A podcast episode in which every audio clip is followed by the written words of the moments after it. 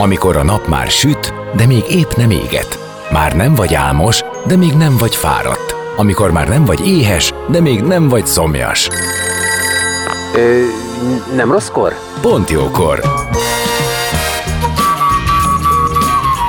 Fényterápia Fehér Mariannal a Rádiókafén. Benne a nap embere, kitekintés a világra és búvárkodás a lélekben. Minden hétköznap délelőtt 10-től délig. Pont jókor!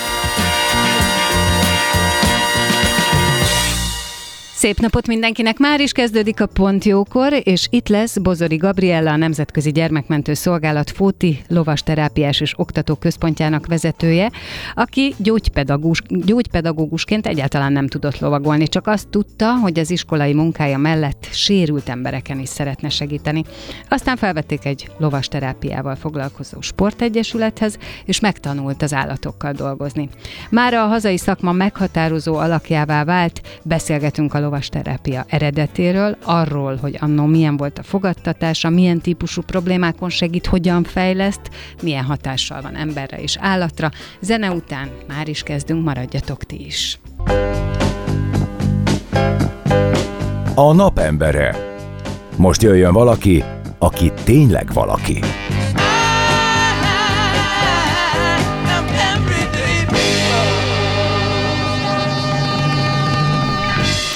Van, és itt van Bozori Gabriella, a Nemzetközi Gyermekmentő Szolgálat Fóti Lovasterápiás és Oktató Központjának vezetője, akit köszöntök. Szia! Szerbusz, sok szeretettel köszöntöm a kedves hallgatókat. Szerintem azt elmondhatjuk, hogy mi tíz éve, legalább tíz éve, de lehet, hogy tizenegy, ezt nem tudtuk most kiszámolni, vagy nem emlékszünk a pontos dátumra, de akkor már találkoztunk, és beszélgettünk a lovasterápiáról hosszan, és egyébként akkor is, mert hát ugye mindig, amikor szóba kerül valami, akkor azért beszélünk, beszélünk arról, hogy honnan jön, mi az eredete, hogy került ezt a, a te életedbe, és hol tart most. Ezt most csak azért említem, mert hogy közben azért a tíz év alatt nagyon nagy változások voltak. De ez nem volna semmit abból, hogy annak idején te magad is laikusként kerültél ennek a közelébe, és azért nem ez volt a legelfogadottabb, legismertebb, legkívántabb terápia. Szóval menjünk vissza az elejére, arra, hogy gyógypedagógusként azt tudtad, hogy szívesen segítenél állattal. Igen, hát akkor tájt kezdődött tulajdonképpen ez a lovasterápia, főleg itt Magyarországon, de még az európai országok legtöbbében is nagyon gyerekcipőben járt, és ekkor kaptuk így az első információkat erről, hogy ez egy újfajta terápiás lehetőség, és nyilván minden alkalmat megragadtunk arra, hogy erről információkat szerezzünk, tanuljunk, úgyhogy ezek voltak a kezdetek, hát én nagyon szinte véletlenül cseppentem ebbe bele. Székesfehérváron volt egy alapítvány, melyik sérült gyerekeknek a gyógyúszásával foglalkozott, és igazából nekik jutott az eszükbe, hogy milyen jó lenne ezt a kétfajta terápiát ötvözni, hogy ezeknek a gyerekeknek, fiataloknak ne csak ezt az úszás lehetőséget biztosítsák, hanem a lovas terápiát is. És hát így kezdődött az, hogy kezdtük keresni azokat a lehetőségeket, hogy hol lehet erről konkrétan tanulni, és igazából azt mondhatom, hogy ez egy nagyon szerencsés időszak volt, mert 1997-ben a Nemzetközi Gyermekmentő Szolgálat szervezett egy ilyen első képzést pont a lovasterápia témakörben, és ez így érdekesen futottak össze a szálak, hiszen ők észlelték azt, hogy egyre nagyobb az érdeklődés ez iránt, a terápia iránt, ugyanakkor azt is látták, hogy Magyarországon ennek semmilyen szervezet képzése, vagy szervezeti keretei nincsenek még, és dr. Edvi Péter támogatásával a Gyermekmentő Szolgálat felkarolta tulajdonképpen ezt az ügyet, és meghívták a Brit Lovas Szövetségnek a terápiás oktató tímjét Magyarországra, és Hortobágyon volt volt egy ilyen kéthetes képzés, ahova mindannyian, akik érdeklődtek ez iránt, így igyekeztünk eljutni, és hát tulajdonképpen ez volt az az első szakmai találkozó és képzés, ami, ami szervezett formában Magyarországon megvalósult, és hát ott ezek a lelkes résztvevők, akik között én is ott voltam, nagyon sokat beszélgettünk egymással, és mi is arra jutottunk, hogy nagyon jó lenne, ha lenne ennek az egésznek egy szervezete, amelyik összefogja azokat a szakembereket, intézményeket, akik valamilyen módon kapcsolódnak ehhez a tevékenységhez, hiszen enélkül mindenki csak magába csinál valamit. És hát ezt nagyon fontosnak tartottuk. A másik dolog, amire rájöttünk, hogy nagyon fontos lenne, hogy ebből legyen egy hivatalos képzés Magyarországon, mert ez az egyetlen útja annak, annak, hogy ez valaha szakmaként egy elfogadott, elismert tevékenység legyen. És aztán ott az első lelkesedésébe ez a társaság eldöntötte, hogy megalapítja a Magyar Lovas Terápia Szövetség Alapítványt, ez volt 97-ben, ez meg is történt, és hát azóta is egyébként nagyon köszönjük a gyermekmentő szolgálatnak, mert nélküle és Edvi Péter úr támogató segítsége nélkül azért a Magyar Lovas Terápia Szövetség Alapítvány nem tudom, hogy idáig tudott uh-huh. volna-e működni, illetve tudott volna ilyen Ez egy biztos fejlődni. hátország. Így van, uh-huh. így van. Igen, ott ugye azt én a gyermekmentőnél általában tapasztalom, hogy ami ö, mögött szilárd elképzelés, elhatározás, tapasztalat van, hogy ez működik, azt akármi legyen is keresztül viszik, vagy a támogatást megtartják, tehát amennyire csak lehet, azt képviselik. Úgyhogy feltétlenül ez is egy ilyen dolog.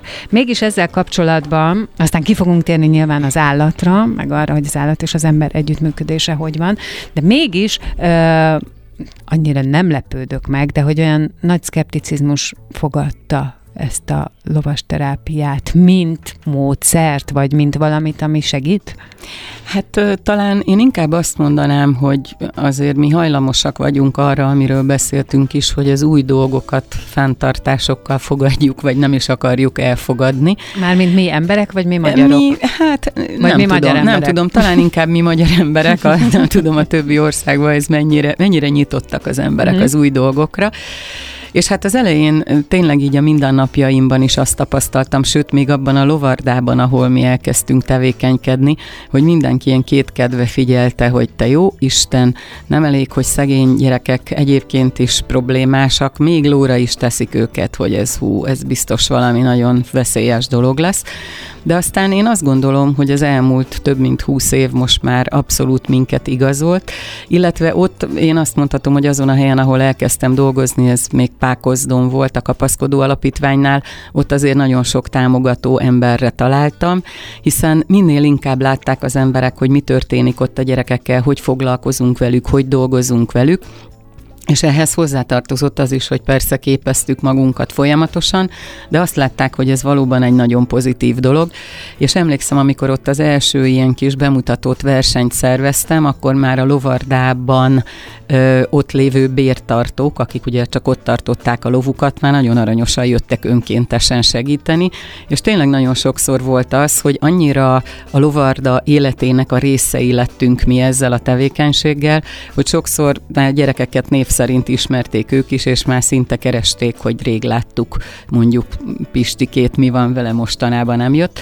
Tehát én azt mondom, hogy, hogy mi ott végül is egy nagyon szerencsés helyzetbe voltunk, és nagyon támogató embereket találtunk, de azért így országosan azt kell, hogy mondjam, hogy egy hosszabb idő volt, mire ezt a, a az orvostársadalom, a különböző más terápiák, azok a szakemberek, akik képezik a segítő szakembereket, hogy ezt mindenki elfogadja. Ugyanis a szülők részéről az elejétől fogva láttuk az érdeklődést, hogy ők nagyon lelkesek voltak, motiváltak voltak, hogy, hogy a gyerekük kipróbálja ezt a fajta terápiás lehetőséget, de aztán ahogy az oktatás megvalósult, ahogy egyre inkább önálló és saját lábra állt ez az egész lovasterápia, most már tényleg a azt mondhatjuk, hogy eljutottunk odáig, hogy mindenütt számolnak velünk, számon tartanak bennünket, már a önálló vállalkozók képzési jegyzékébe is szerepel ilyen, tehát most már azt gondolom, hogy teljes joggal kivívta magának ez a terület azt, hogy egy független szakmaként elismerik. Mindenképp, sőt én azt gondolom, hogy közszájon is forog, tehát azért, hogyha az ember kiejti azt a száján, hogy lovas terápia, azért nem feltétlenül, tehát tízből nyolcan nem húzzák fel a szemöldöküket, hogy mi az. Tehát ez benne van a, a köztudatban, attól függetlenül, hogy valaki próbálta-e vagy nem, azon, azon nem lepődik meg senki, magán az állatasszisztált terápián sem, meg azon se, hogy a ló az alkalmas állat arra, hogy segítsen.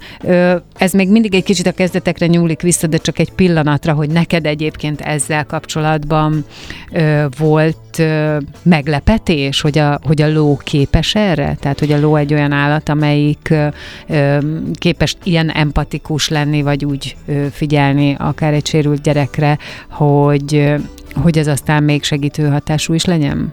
Igazából nem, hogyha ezt mondhatom, hiszen nem tudom, én, én így gyerekkoromtól fogva nagyon ilyen állatbarát voltam, uh-huh. és eleve talán ezt így feltételeztem, tehát mivel már külföldön azért voltak ezzel kapcsolatban tapasztalatok, voltak tanulmányok, jelentek meg könyvek, amikor még Magyarországon nem, tehát abból azért már legalább elméleti szinten ezt lehetett tudni, hogy ez egy működőképes dolog, de azt gondolom, hogy minél többet voltam a lovak között, és minél jobban megismertem a lovakat általában, és a egyes lovakat is, akikkel aztán személy szerint dolgoztam együtt, valahogy annál ilyen, nem is tudom, természetesebbé vált, és megerősödött bennem az, hogy ők valóban képesek erre, és hogy mennyire csodálatos lények.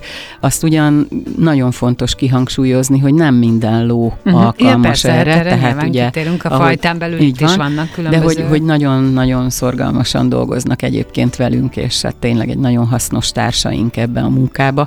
Én néha azt is szoktam szoktam mondani, hogy ők inkább a kollégáink, vagy a munkatársaink Feltétlen. ebben a tevékenységben. Tehát abban, ami, ami, amiben egy ilyen, én a kutyás terápiát ismerem jobban, nekem volt egy terápiás kutyám, aki attól, mert ő egyébként rettentően alkalmas volt, tehát nem lehetett kihagyni, hogy, hogy ne lehessen őt megtanítani, és abba a kutya felvezető az igazából csak a partnere a kutyának, aki elvégzi a munkát. Nyilván nálatok ez gondolom úgy van, hogy maga a gyógypedagógus dolgozik a lovakkal, de de hogy ez egyértelmű, hogy itt, itt, itt munkát végez ez az állat és kolléga.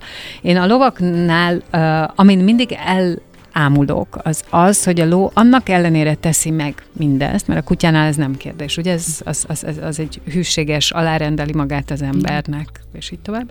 De a ló egy zsákmányállat, tehát az az, az állat, amelyik eltűri a hátán az embert, miközben a legősibb félelme, ugye, hogy a hátára ugrik a ragadozó, és őt el, el megöli. Na, tehát elragadja. Tehát ilyen értelemben éppen az a része van neki folyamatosan ingerelve, és ott tűri el az embert, a gyereket, a bárkit, akin segít, ami, ami, ami teljesen ellent mondhat az ő ösztönének. Nyilván ehhez is ö, hosszas folyamat vezet, de én ezért tartom a legcsodálatosabbnak magát a lovat. Igen, abszolút igazad van ebbe, de azért itt nyilván az a nagyon hosszú idő, ami alatt a lovak uh-huh. és az emberek összecsiszolódtak ugye a történelem során, hát ha belegondolunk a, a szállításban, a háborúkban, a mezőgazdasági munkában, a közlekedésben, tehát nagyon-nagyon régóta és nagyon hosszú ideig nélkülözhetetlen társai voltak a lovak az embereknek.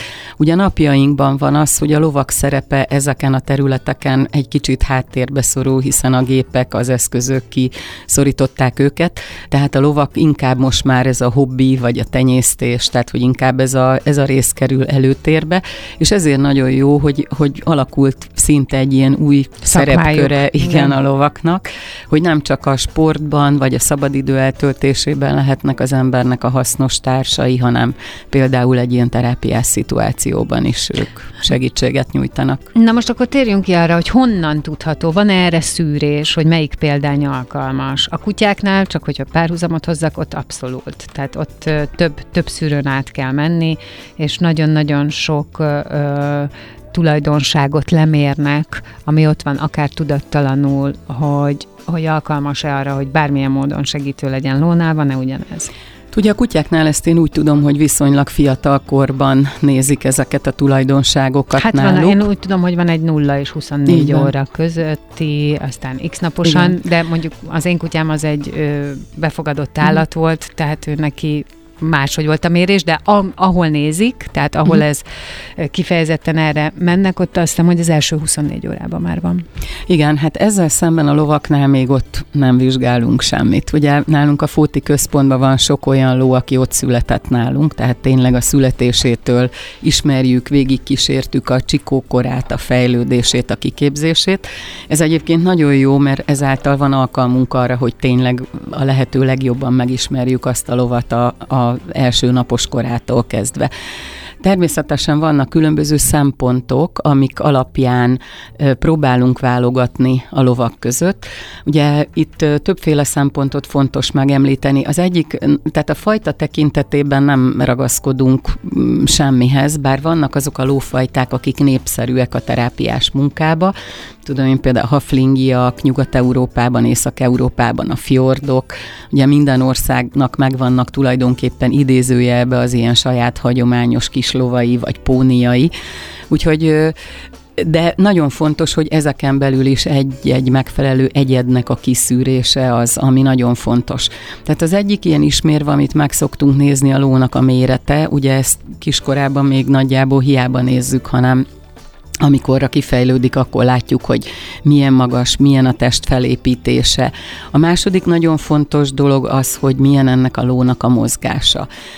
Nálunk az egy nagyon fontos elvárás, hogy mind a három jármódban épp egészséges legyen, szabályos legyen ennek a lónak a mozgása, attól függetlenül, hogy a terápiás munka során alapvetően a lépés jármódot használjuk, de ez, ez egy alapvető uh-huh. dolog, tehát nyilván ilyen beteg, sánta, mindenféle mozgás problémákkal rendelkező ló az, az nem az lesz lehet, alkalmas. Nem stabil, az van. gondolom nem segít, igen. Aztán az ivarukat tekintve mi a heréltekkel és a kancál utcákkal dolgozunk alapvetően. Most egy mén lehet, hogy nagyon jól dolgozik a sportban, vagy nagyon jól dolgozik egy épp lovassal, de mi őket sajnos nem, tehát nem preferáljuk a terápiás munkába. Ennek semmilyen oka, módon, semmilyen nem, nem, ösztön tehát, hogy ne jöjjön elő. Így van, ez uh-huh. az egyik. A másik, hogy mi sokszor több lóval dolgozunk együtt, ott ugye az Na, már egy abszolút, abszolút veszélyes lehet. Azért a ló is, mint minden állat, a táplálkozás és a szaporodási ösztön az egy nagyon fontos és meghatározó az életükbe, illetve a lovaknál még ez a nagyon, ugye ők mivel csapatba éltek mindig is, kivéve ugye napjainkat már kevesebb lehetőségük van. Ugye a csapatban megvan, aki a csapat vezetője, tehát egy nagyon komoly hierarchia van, tehát az ilyen nagyon-nagyon domináns egyedek sem biztos egyébként, hogy megfelelnek, még akkor sem, ha mondjuk a herélt például az illető. Ez a kutyáknál a rejtett dominanciát Igen. kifejezetten keresik, uh-huh. mert az az állat, amelyiknek ha úgy is tűnik, hogy, hogy empatikus és magas uh-huh. az empátiája, de rejtett módon domináns, az lehet kiszámíthatatlan a helyzetben. Így van, ez nagyon hasonló nálunk is. Aztán ami még nálunk egy nagyon fontos szempont az, hogy milyen ennek a lónak a vérmérséklete.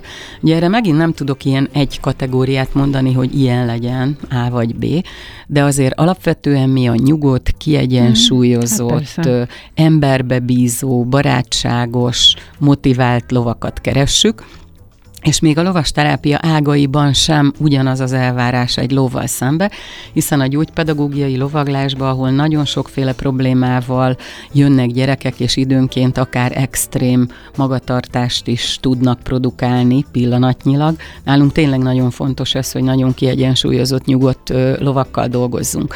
Ezzel szembe például a pszichológiai lovas terápiában, ahol a lónak az egyik legfontosabb funkciója, ez a visszatükröző funkció, ott, ott jó az, ha a ló egy picit érzékenyebb, tehát az a nagyon uh-huh, befásult ló, uh-huh, akit uh-huh. letámasztanak, és semmire nem reagál, az, az nem biztos, hogy ott be tudja tölteni ezt a fajta visszatükröző funkciót, de alapvetően ott is ez a kiszámítható, nyugodt ö, lovak kellenek nekünk.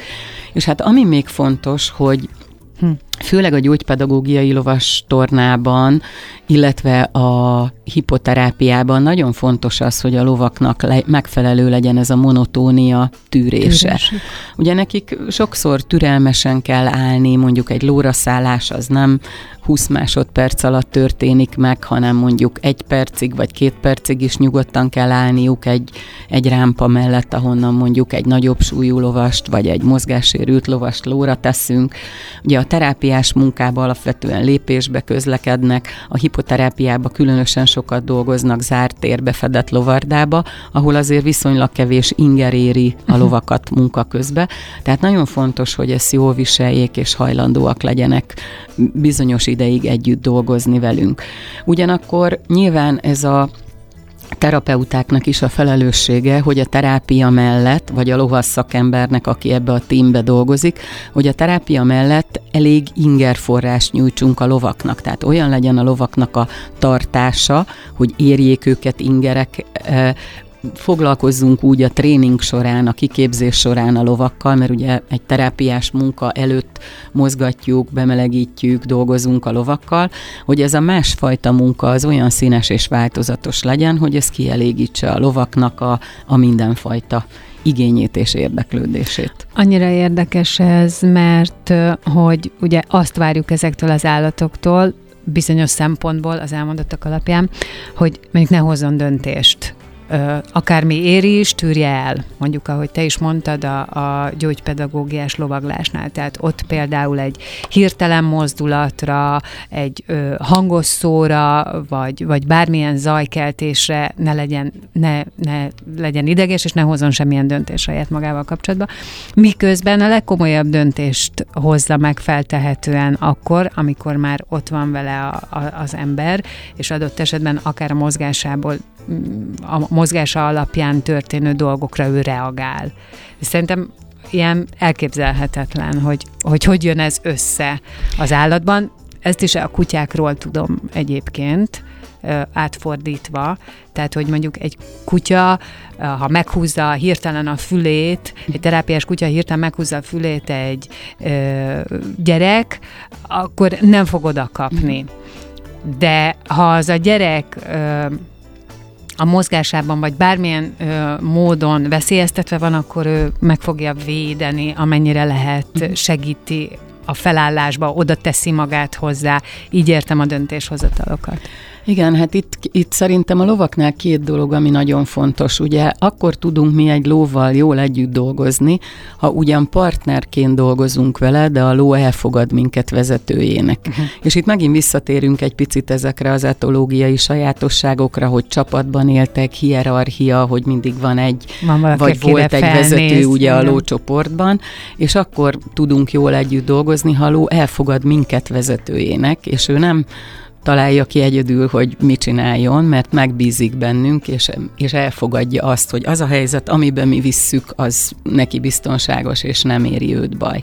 A másik része ennek, hogy a kiképzésük során egy nagyon-nagyon fontos pont, ez már ugye az alapkiképzésen túl, amikor a speciális kiképzésnél tartunk, nagyon fontos pont ez a bizonyos deszenzibilizálás, még kimondani se könnyű, de az, hogy viszonylag megpróbáljuk a lovakat érzéketleníteni a külvilág ingereivel uh-huh. szemben. Uh-huh. Ugye a lovak azok gondoljunk bele, arra vannak kitalálva, vagy arra születtek, hogyha bármilyen veszély van, egyrészt ezt nagyon-nagyon gyorsan érzékelik, észlelik. Tehát a kifinomult a hallásuk, a szaglásuk, a bőrérzékelésük, tehát látni is jobban látnak, mint az ember, bizonyos zajokra nagyon ö, érzékenyek.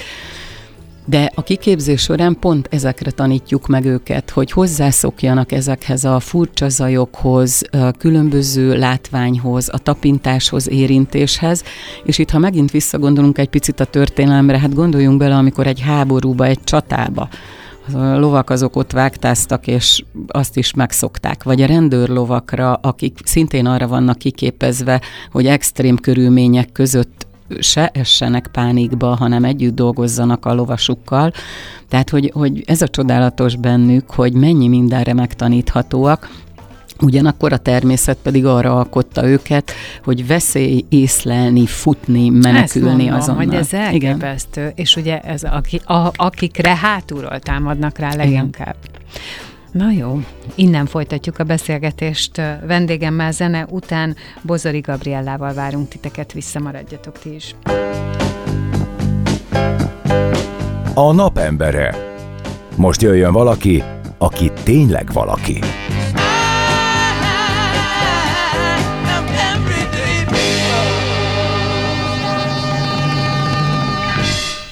Bozori Gabriella a Nemzetközi Gyermekmentő Szolgálat Fóti Lovasterápiás és Oktató Központjának vezetője a vendégem, és a lovasterápiáról, a lovakról, a ló és az ember kapcsolatáról beszélgetünk, vagy beszélgettünk, arról is, hogy te hogyan jutottál ennek a közelébe, hogy Magyarországon tulajdonképp te ott voltál az alapításánál, magának a Lovasterápiás Szövetség alapításánál, hogy együtt döntöttétek el, hogy képzésekre szükség van, és folyamatos, ha jól gondolom, kitekintő képzések is vannak, meg tanulási ö, folyamatok, és mára azért ez már egy eléggé elfogadott, ö, eléggé használt és kihasznált ö, módszer lett, és belementünk abba, hogy mi történik az állattal, illetve hogy az állatnak milyen képességeit használjátok arra, hogy segítsen az emberen, és ami kiderült, az nyilván itt is, ahogy a kutyáknál, macskáknál és minden állatnál, tehát azért a fajon belül vannak példányok, amelyek alkalmasak arra, hogy tűrjék a monotonitást, hogy, hogy gyengédek, nyugodtak legyenek. Aztán ez a hívó szó, a végtelen nyugodtság, és az, hogy ő mindenképpen megbízzon az emberben, az ő felvezetőjében, és tudja, hogy az ember által hozott döntések és utasítások, azok neki biztonságosak és nem okoznak gondot. Picit én ebbe a viszonyba mennék most bele, mert itt hagytuk abba, hogy neki bíznia kell. Feltehetően ez, ez sem minden állat és ember között alakul ki. Hogyan kell az embernek viszonyulni? Azt már tudjuk, hogy az állat, állatnak mit kell tudnia. Az embernek hogyan kell viszonyulni? Tehát aki lovas terápiában dolgozik, ő neki feltétlen gyógypedagógusnak kell lennie, vagy itt is létezik az, hogy a lónak a felvezetője, és egyébként az emberrel való foglalkozást azt valaki szakmabeli teszi. Hát mi a képzéseinket is úgy építjük föl, hogy alapvetően azok, akik lovasterapeuták lesznek, most mindegy, hogy a pszichológusokról, a gyógypedagógusokról vagy a gyógytornászokról beszélünk, igyekszünk őket amennyire csak lehet ellátni mindenféle lovas ismerettel, hiszen a lóval kell együtt dolgozni, akár az, hogy hogy viszonyuljon, hogy kezelje azt a lovat, hogy dolgozzon vele egy földi munka során, egy futószárazás, egy hosszú szárazás során, mi elvárjuk a lovas terapeutáktól a képzés során, hogy egy bizonyos szintig megtanuljanak lovagolni, hiszen ez egy nagyon-nagyon fontos dolog. Egy világos. Természetesen arra is van lehetőség, hogy a terápiás folyamatba egy terapeuta bevonjon egy lovas szakembert, de nagyon sokszor úgy látjuk, hogy a a helyzet intimitásán nagyon sokat rontaszhat, túl sok plusz ember van jelen egy ilyen terápiás szituációba. Tehát ezért is nagyon jó az, hogyha a terapeuta megfelelő lovas ismeretekkel és képességekkel rendelkezik egy szemébe. Nyilván ettől még lehet ott egy segítő, aki vezeti a lovat, vagy bármit, mert ö, nyilván ez biztonságot ad a páciensnek is, mert a páciens is érzi azt, hogy itt a adott terapeuta, akivel ő ott van, az ura a helyzetnek. Nagyon fontos, hogy a ló is érezze ugyanezt, mert ekkor lesz tulajdonképpen ez a terápiás háromszög, amiben a terapeuta, a páciens és a ló vesz részt, egy ilyen kiegyensúlyozott dolog. Tehát ez, ez nagyon-nagyon fontos. A másik, amit én még kiemelnék, hogy a és itt jön az a visszatükröző funkció, illetve az, hogy a lovak mennyire rá tudnak hangolódni az emberekre, hogy nagyon-nagyon nem mindegy, hogy hogy viselkedünk a lovak környezetébe. Igen, most az jutott eszembe, hogyha van egy plusz ember, tehát ha mondjuk van egy felvezető és egy gyógypedagógus, és az, aki a terápiában részt vesz, akkor az, annak a két embernek folyamatosan kommunikálnia kell egymásra, és azért a ló egy nagy állat, tehát azért lehet, hogy az egyik oldal, a másik, tehát lehet, hogy ez tényleg kizökkenti az egésznek a, a harmóniáját, dinamikáját, megtöri. Igen, vannak olyan szituációk, amikor elengedhetetlen, hogy legyen ott egy segítő, vagy még egy ember, főleg, hogyha nagyon pici gyerekekkel foglalkozunk, de például egy pszichológiai lovasterápiában sokszor tényleg Zavaró. csak a terapeuta uh-huh. és a mhm. páciens van jelen, uh-huh. hiszen ott olyan problémák kerülhetnek Igen. elő, a, ami nyilván nem tud megfogalmazódni több ember jelenlétében, tehát azért Értem. az egy, egy nehéz szituáció. De hogy arra visszatérjek, hogy ugye a lovak mennyire érzékenyen reagálnak, és ez nem csak egy terápiás helyzetben van így, hanem mm, teljesen simán, ha csak egy lovas dolgozik egy lóval. Tehát ha egy ló azt érzi, hogy feszült, izgatott, ideges az az ember, aki ott van az ő közelébe, akkor nagyon gyakran a lovak is átveszik ezt a fajta izgatottságot, tehát szinte visszatükrözik azt a fajta viselkedést, amit mi nyújtunk.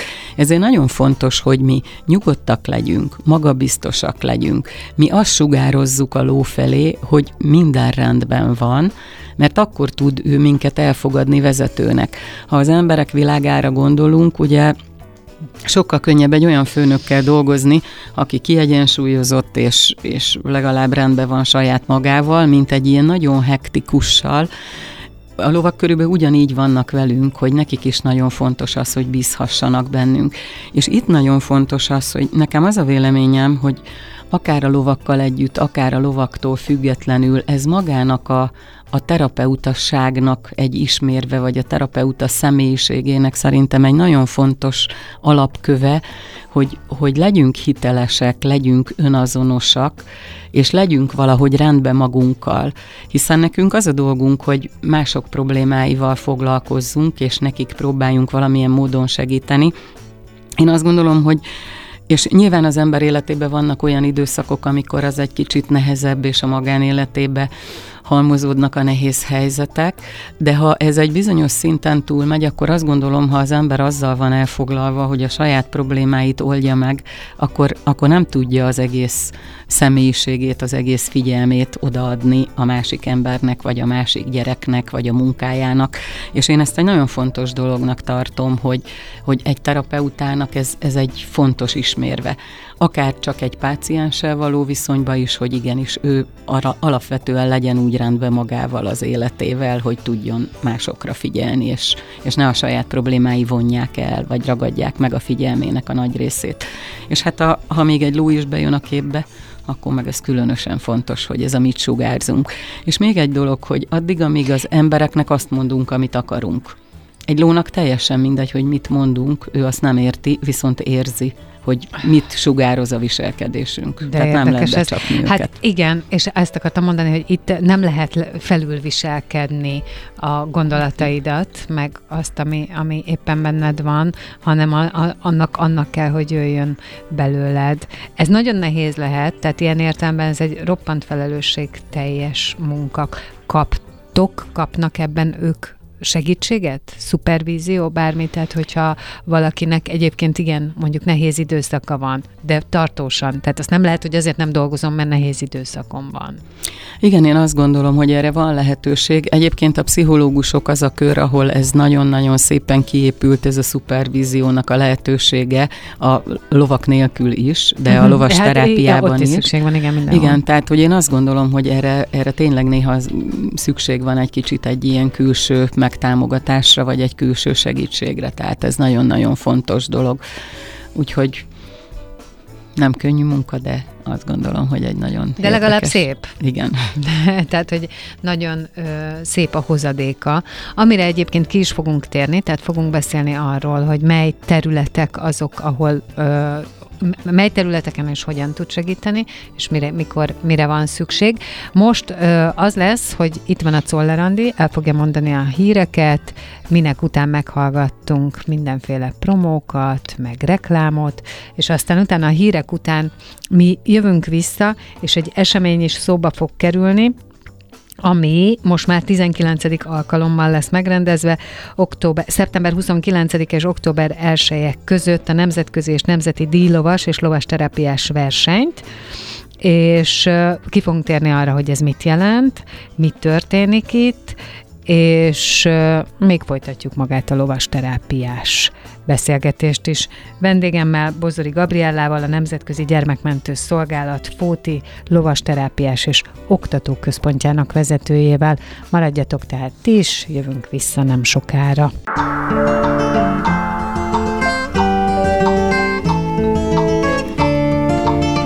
Beszélgessünk az életünk dolgairól, mert annak van értelme. Színház, zene, életstílus, kitekintés a világra és búvárkodás. A lélekben. Pont jókor. Fehér Mariannal a Rádiókafén.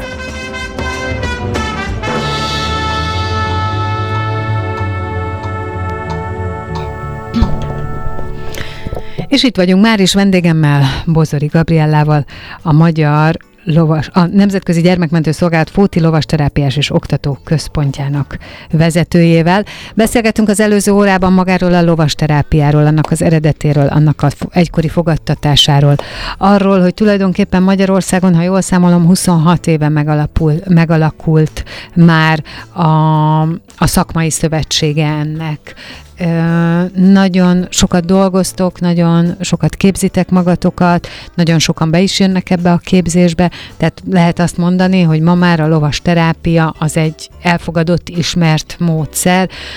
Vannak különböző ágai, ezek azok, amikre most kitérünk. Te már említetted, hogy van a gyógypedagógiai, illetve van a pszichológiai lovas terápia, mind a kettő, sőt még egyet mondtál. Igen, ami a hipoterápia. Hipoterápia, ami gondolom a mozgással Igen. függ össze, vagy a kötöttséggel, vagy az izmok feszességének az oldásával, de ezt majd te elmondod, ebben nem akarok én beleokoskodni. Szóval a lényeg az, hogy igen, vegyük át ezt a három különbözőt, hogy mi kell hozzá. Igen, hát akkor, ahogy említetted, a lovasterápiának ez a három különálló területe van tulajdonképpen. A hipoterápiában nagyon fontos az, hogy a gyógytornász alapvégzettségűek a lovasterapeuta szakemberek, és nyilván az alapképzettségükhöz kapcsolódóan ők a különböző mozgás problémákkal élő, küzdő gyerekekkel, fiatalokkal, vagy akár felnőttekkel foglalkoznak. Itt nagyon fontos, hogy ebben a terápiás ágban az alapvető mechanizmusa a terápiának, azaz a háromdimenziós mozgás impulzusok, amiket a ló nyújt a hátán ülőnek, és ezeket használjuk fel. Hogyha egy picit majd bővebben erről a későbbiekbe beszélünk, akkor ezt így kifejtem, de akkor még nézzük meg a másik két ágat ilyen nagyon röviden bemutatás szinten. A második terület a gyógypedagógiai lovaglás és lovastorna, itt gyógypedagógusok, a lovasterapeuta szakemberek, és ugye a gyógypedagógusok a egyetemeken, főiskolákon többféle szakon is tanulhatnak. Éppen ennek köszönhetően sokféle problémával foglalkozunk a lovasterápián belül is, foglalkozunk foglalkozunk tanulásban, vagy értelmileg akadályozott gyerekekkel, autizmussal élőkkel, látássérültekkel, hallássérült gyerekekkel, ilyen hiperaktív magatartás problémás, figyelemzavaros gyerekekkel, olyanokkal, akiknek a beszéd területén vagy a beszédfejlődés területén van valamilyen problémájuk.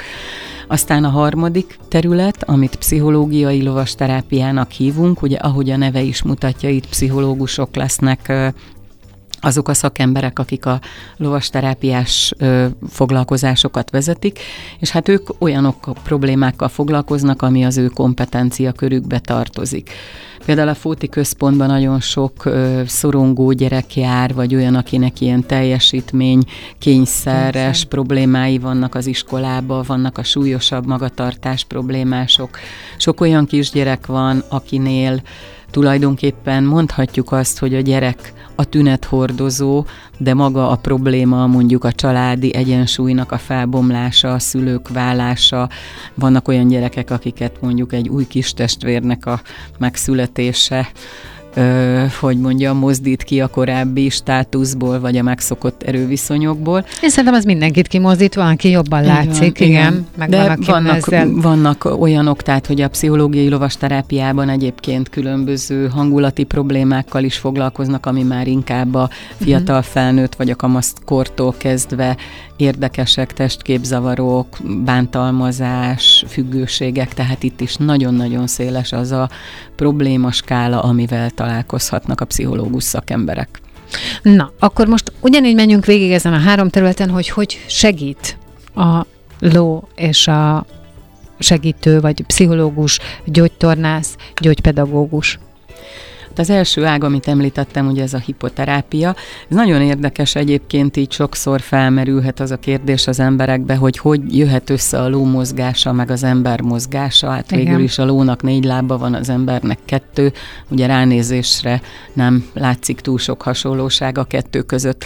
Viszont nagyon érdekes ilyen mozgásvizsgálatokat folytattak a lovakkal, és azt tapasztalták, hogy ha ezt így levetítjük mozgásimpulzusokra, akkor az emberi járáshoz nagyon hasonló mozgás mintát közvetít a ló mozgása lépés közben a hátán ülő lovasra. Ugye, ha egy picit elképzeljük azt, hogy amikor mi lépéseket tehát járunk, akkor milyen mozdulatokat tesz a csípőnk, akkor ugye el tudjuk képzelni, hogy van egy előre-hátra irányuló medence mozgás, ahogy haladunk előre. Ugye amikor emeljük a lábunkat és lépünk, ugye nem mint egy robot, de van egy fölfele-lefele irányuló medence billenés, és mindehez van egy rotáció. Hogyha egy lovon ül az ember, akkor pont ezeket a háromdimenziós mozgásimpulzusokat közvetíti a ló, a ló hátán ülő embernek. Nagyon fontos, hogy ezek a mozgásimpulzusok eljutnak ugye a központi idegrendszerbe, stimulálják azt, és tulajdonképpen egy, egy helyes szabályos mozgás mintát juttatnak el az agyunkba, és ezzel arra próbálják ugye stimulálni, hogy ilyen utasításokat adjon utána az agy tulajdonképpen a mozgató szervrendszernek. Ami még nagyon hm. érdekes, hogy járás közben ugye van egy ilyen nagyon érdekes, a törzsünk is mozog, Igen. és a kezünk is, hogyha valaki lóhátán ül, és ezt kipróbálja, hogy csak így vezetik a lovat, lehetőleg nyereg nélkül, akkor azt fogja észrevenni, hogy a ló hátán ülve is egy ugyanígy mozog a válla. Tehát erre pedig azt mondjuk, hogy egy ilyen járás tipikus törzs tréninget tud nyújtani a ló.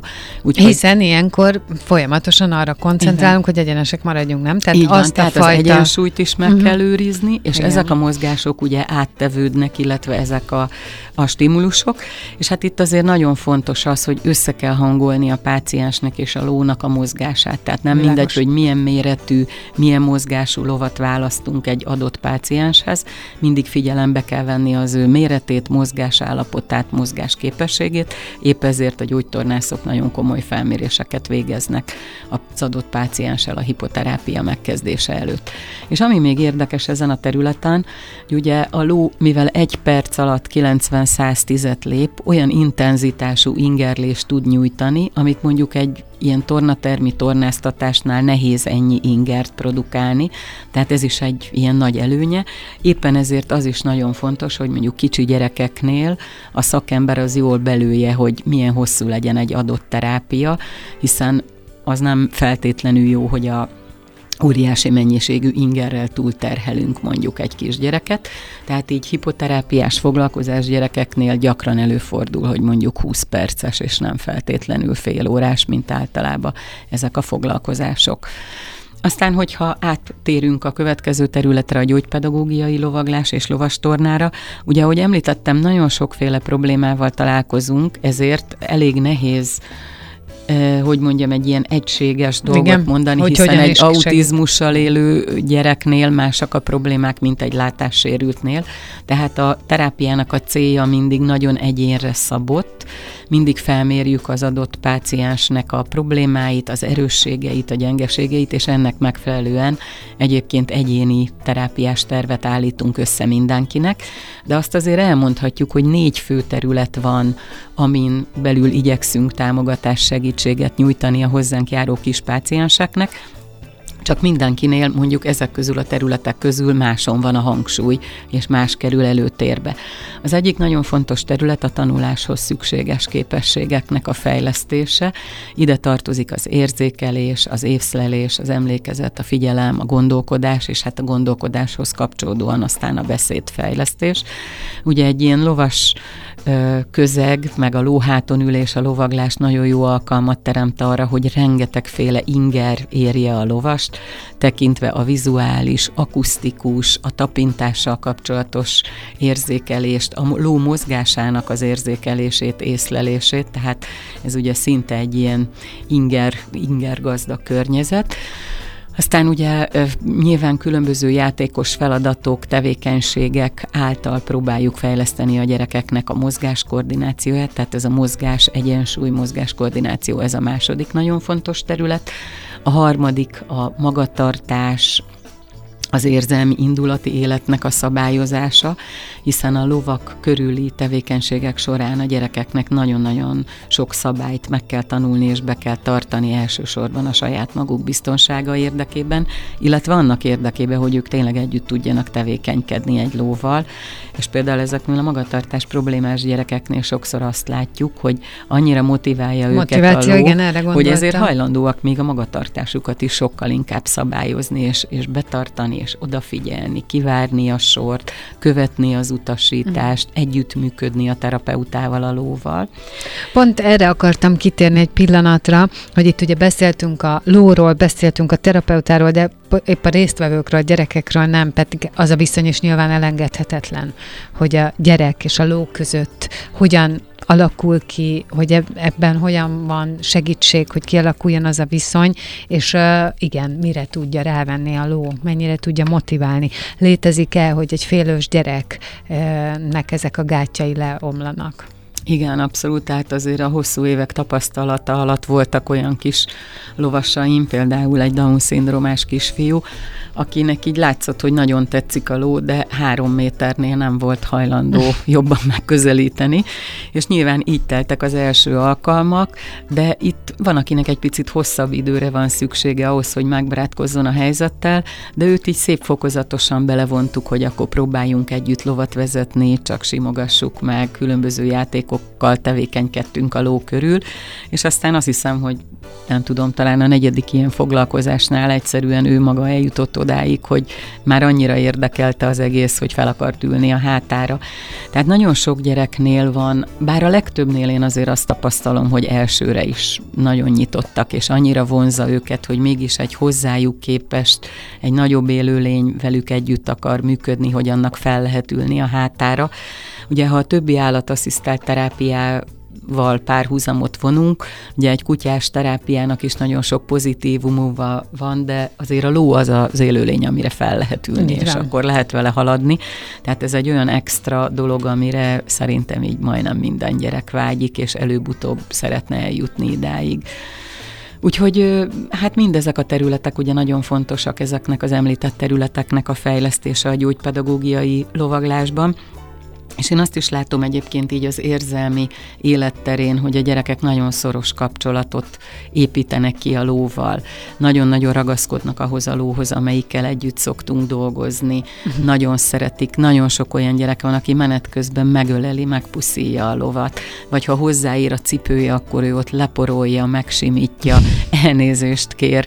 És hát még azok is, akik nem tudnak beszélni, mert nyilván vannak ilyen kis lovasaink, tehát látszik az összes mozdulatukon az, hogy mennyire nagyon szeretik ezeket a lovakat. Akik pedig tudnak beszélni, azok nagyon sokszor elmesélik, hogy melyik lóval álmodtak, hogy mi történt velük, tehát hogy annyira az életük részévé válik, hogy az álmaikba, a vágyaikba megjelennek. Vannak olyan gyerekek, akiknél elkezdődik a lovasterápia, és utána a, minden a lovakról szól, tehát lovacskás legyen az ágy, nemű a pizsama, a, a kis kép az ágy mellett, tehát rendkívüli módon ragaszkodnak a lovakhoz. És ezt én egy nagyon fontos dolognak tartom abból a szempontból is, hogy, hogy azért így a napjainkban, főleg a nagyvárosokban egy picit a gyerekek így elszakadnak a természetből. Egyre inkább ez a virtuális világbe szippantja őket, ha lehet ezt mondani. Keveset vannak kint, keveset vannak állatok között. Nagyon sok olyan gyerekünk van, akiknek ilyen szenzoros ingerfeldolgozási problémái vannak, ami azt jelenti, hogy egyszerűen a, a külvilági ingereket nem tudja az idegrendszere megfelelően befogadni, feldolgozni, dolgozni, raktározni. Ezekkel a hétköznapokban úgy találkozunk, hogy ha fúj a szél, befogja a fülét egy hangosabb zajra, nem tudja elviselni, ha ráesik egy esőcsepp, attól ő kiakad, de sokszor ezt tapasztaljuk, hogy a szülők is, ha ne nyújj hozzá, ne fogd meg, koszos leszel, beteg leszel, tehát egyszerűen az életünkből kimaradt azok, hogy a gyerekek egy jó ízűt dagonyázzanak egy sárba, vagy amik, amik egyébként azért az életnek Hát, hogy egyetlen érintkezzenek. Voltak. Igen. igen, érintkezzenek, megismerjék a halmazállapotokat, és e, aztán utána el tudják dönteni maguk, hogy mi jó, vagy mi nem. Igen, ez már egy kicsit ilyen világ. De egyébként mi magunk is, akik meg így nőttünk fel, mi is e felé megyünk. Igen, és hát azért szerintem a nagyvárosi lét és a Covid ugye az elmúlt években ez sajnos ezt a folyamatot még inkább erősítette. Tehát tényleg kevés lehetősége van a gyerekeknek. Gondoljunk bele, itt nem engedi el nagyon a legtöbb szülő egyedül a gyerekét, hogy menjél azt játszál játszótéren, vagy élvezd az életet, hát azért veszélyes, forgalmas, sokan vannak, tehát hát igen, és sokszor a gyerekeknek maradnak tudja a tabletek, az meg embert, miközben technika. ő már ennyi idősen réges-rég élte Igen. a saját életét. Igen, de hát ez, ebben, ebben nincs ö, egyetemesen kimondható igazság, Nincs, hogy abszolút. mi a jó, meg mi nem, meg hát ebben, igen, tehát szülőként én nem, senkit nem bátorítok arra, hogy olyat csináljon, ami van. neki annyira nehéz és rossz, mindenkinek megvan a tempója, ah- ahogy túllép dolgokon. Igen, viszont pont ezért jó ez az egész lovas terápia, hiszen itt a gyerekek egy olyan közegbe kerülnek, ahol viszont alkalmuk van kontrollált körülmények között ugye kipróbálni, megtapasztalni mindezeket, amiről az előző percekben beszéltünk. Tehát egy biztonságos környezetbe mindenki a saját igényei, saját tempójának megfelelően ismerkedhet meg ezekkel a változatos ingerekkel és szituációkkal. Ugye arról volt szó, hogy a gyermekmentő uh, szolgálatnak köszönhetitek többnyire a létezést, meg azt, hogy hova el tudtatok jutni, és ott ugye egyértelmű, hogy ők segítenek, tehát olyanoknak segítenek sok esetben, akik rászorultak, illetve hát ők olyanoknak segítenek, akik rászorultak.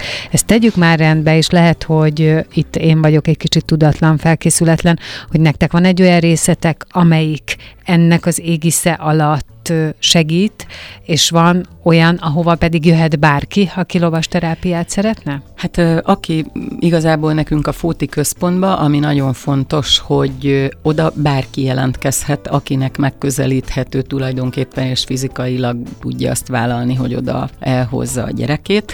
Ami nagyon fontos kitétel, hogy orvosi javaslat szükséges ahhoz, hogy elkezdhesse a terápiát.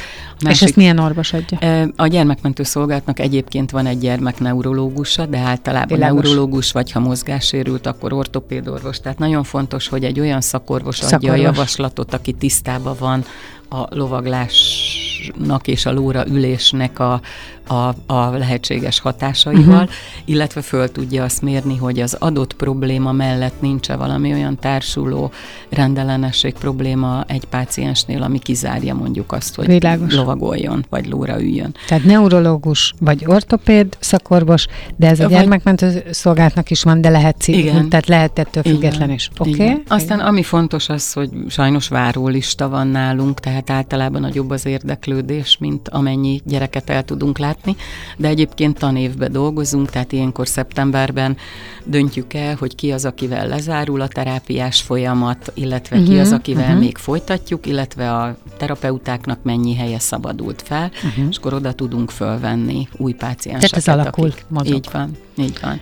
És hát ami még nagyon jó, hogy a Fóti Lovas Terápiás Központban ugyan a szülőket tájékoztatjuk arról, hogy mi egy terápiás foglalkozásnak a költsége, de ők ott saját maguk döntik el, hogy mi az az összeg, amivel esetleg ők hozzá tudnak járulni a terápia költségéhez, és mi az, amit az alapítványtól, illetve az egyesülettől kérnek támogatásként. Csodálatos. Jó, oké. Erre kíváncsi voltam, hogy ez akkor hogyan épül fel, de akkor így, tehát tudhatóak a részletek.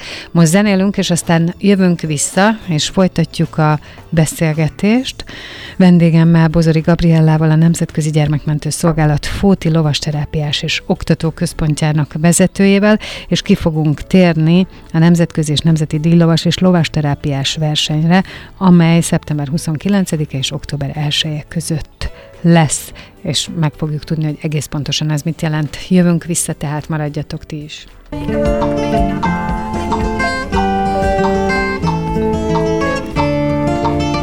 Beszélgessünk az életünk dolgairól, mert annak van értelme. Színház, zene, életstílus, kitekintés a világra és búvárkodás. A lélekben. Pont jókor. Fehér Mariannal a Rádiókafén.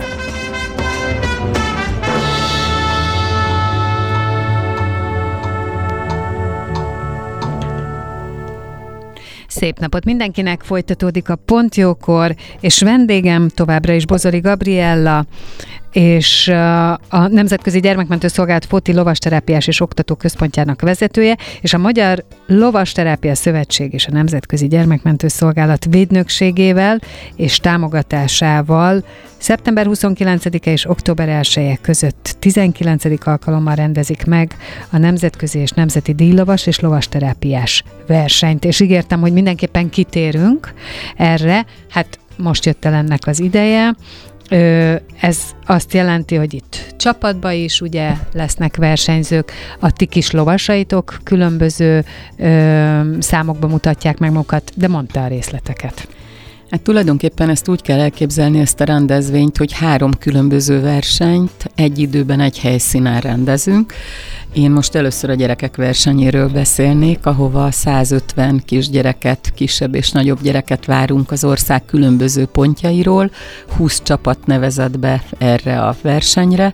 Van egy csapat, aki Erdélyből érkezik, úgyhogy őket is nagyon izgatottan várjuk, és a gyerekeknek nagyon-nagyon sokféle versenyszámot írtunk ki, hogy mindenki az életkorának, képességeinek, lovagló tudásának megfelelő játékos versenyszámban tudja megmutatni azt, hogy mit tud, és hát igazából ez, ez inkább egy ilyen játékos találkozó, ha lehet ezt mondani, hiszen nem egy vérre menő versenyről van szó, viszont ezt minden évben most már ugye van tapasztalatunk, hiszen ez a, a nagyon sokadik rendezvény, amit szervezünk, nagyon nagy izgalommal várják a gyerekek, nagyon sokan vannak olyanok hátrányos helyzetű gyerekek, akik nem nagyon jutnak el nyaralni, vagy különböző helyekre, és itt viszont, mivel ez egy háromnapos rendezvény, ott alvós, ha lehet ezt mondani, tehát nagyon izgatottan várják ezt, és igyekszünk a csapatokat anyagilag is támogatni, leginkább azzal, hogy a terápiás munkájukat a következő tanévben. Sokan a nyert pénzdíjat például a terápiás lovuk tartására, vagy eszközök, speciális eszközök vásárlására fordítják, és a szponzorainknak köszönhetően pedig a gyerekeket ö, igyekszünk mindenféle ajándékkal és meglepetéssel majd az utolsó nap végén útra bocsátani. De hát kapnak aranyérmeket, díszalagokat, okleveleket, és hát tényleg azt látjuk, hogy ezt nagyon-nagyon várják, és nagyon boldogok, de nem csak a gyerekek, hanem a szülők hát is. óriás motiváció azért. Hát ez nagyon-nagyon. És ők ezt olyan komolyan veszik, mintha az olimpiára készülnének, és tényleg komoly is, hiszen bírók vannak, tehát minden ugyanúgy megszervezve, mint, egy, mint a felnőtteknek a dílovas versenyén. Úgyhogy ez tényleg egy nagyon klassz program. Felkészülésnél ti ott vagytok?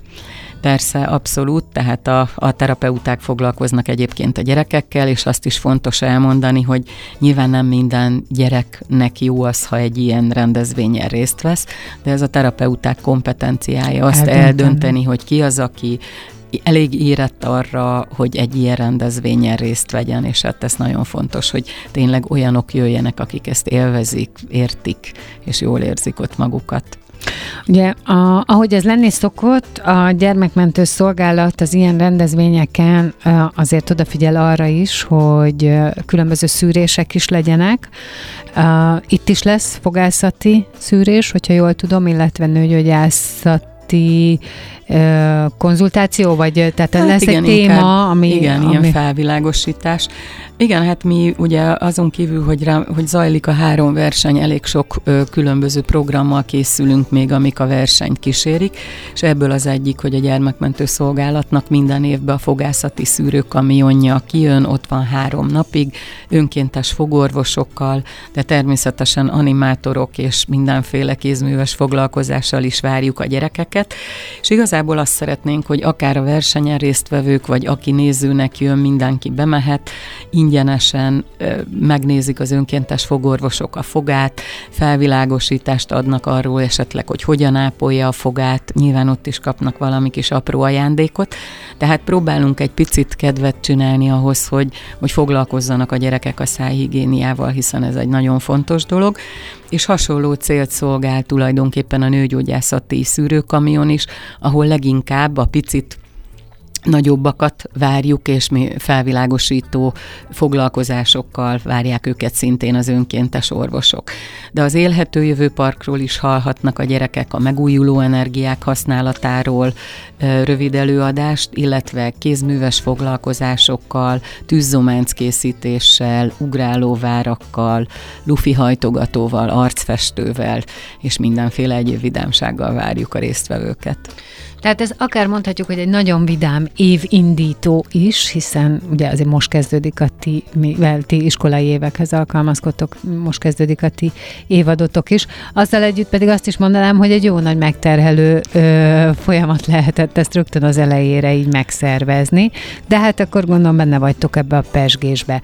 Mondtad, hogy ennél a, a különböző, tehát minek után így vagytok, hogy iskolai évekről beszélünk, cserélődnek a a lovasok, a paciensek, lehet, hogy valakinek már nincs szüksége rá, vagy valamilyen oknál fogva abba hagyja, de van ilyen, hogy a lovas terápiára tól íg van szükség, vagy teljesen egyénre szabott? Hát igazából egyére szabott, de mint minden terápiás folyamatnak van egy eleje és van egy uh-huh. vége.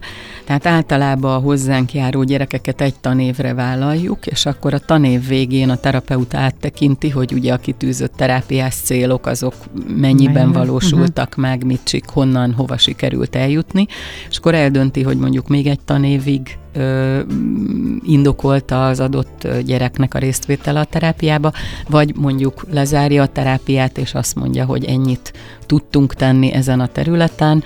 Ilyenkor lehet, hogy van arra lehetőség, hogy egy másik fajta terápiás eljárást javasol, vagy az is előfordulhat, hogy elért a gyerek egy olyan fejlődési szintre, hogy azt mondjuk, hogy itt akkor véget ér a terápiás folyamat.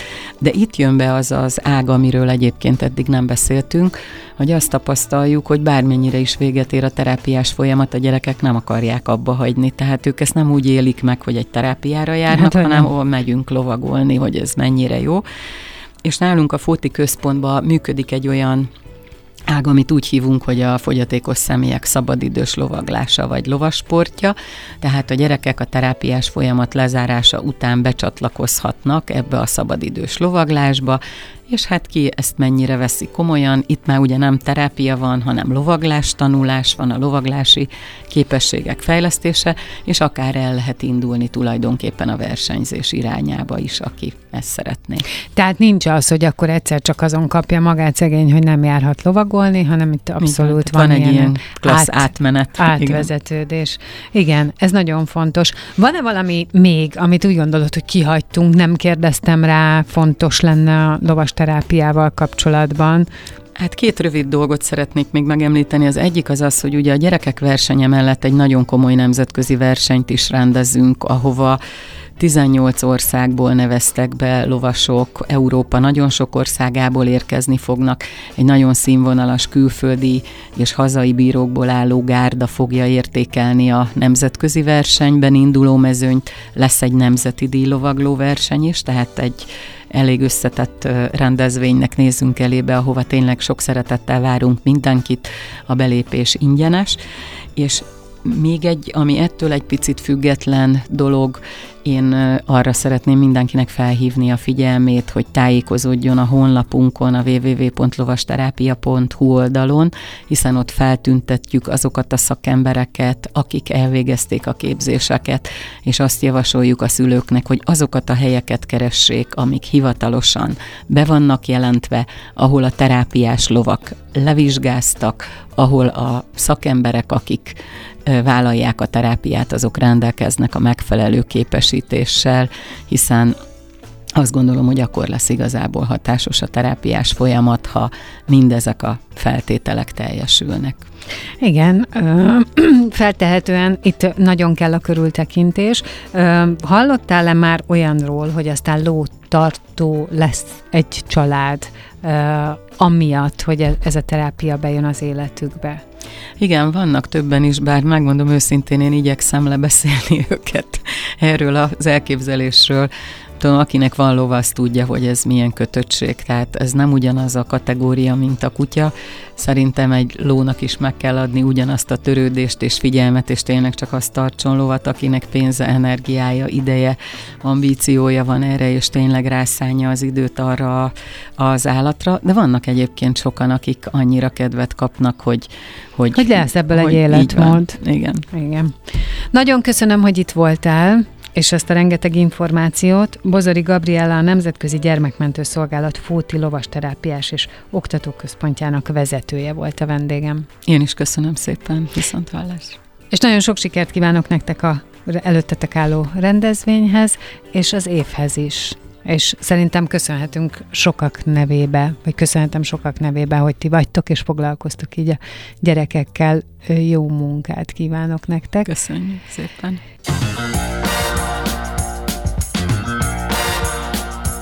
Dél van.